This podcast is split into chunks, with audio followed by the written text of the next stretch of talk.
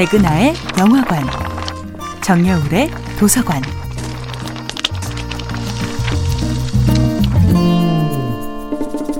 안녕하세요. 여러분들과 쉽고 재미있는 영화 이야기를 나누고 있는 배우 연구소 소장 백은하입니다. 이번 주에 만나보고 있는 영화는 루카 구아다그니노 감독, 티모시 샬라메 주연의 2018년도 영화 Call Me by Your Name입니다. 영화 Call Me by Your Name의 원작은 작가 안드레 애치먼이 쓴 동명의 소설인데요. 작가는 단 석 달이라는 기간 동안 마치 폭풍처럼 글을 써내려갔다고 하죠. 그렇게 빠르게 책을 완성한 적은 그 전에도 그 이후에도 없었을 만큼요. 작가는 이 과정을 마치 사랑에 빠진 순간 같았다고 말합니다.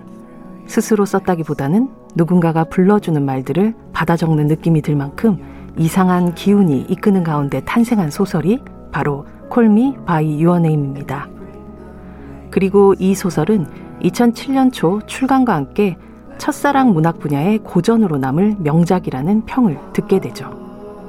한국어로 번역된 소설의 제목은 그해 여름 손님입니다. 여기서 뭐하니? 여름이 끝나길 기다리죠. 무료한 여름을 보내던 17소년 엘리오에게 그 여름은 어쩌면 여느 해와 그리 다르지 않았을 겁니다. 만약 그 해, 그 여름에 그 손님이 찾아오지 않았다면 말이죠. 우주의 운전 속에 딱 한 번만 찾아오는 그 절묘한 시간의 트랙 위에서 엘리오와 올리버는 만나게 됩니다.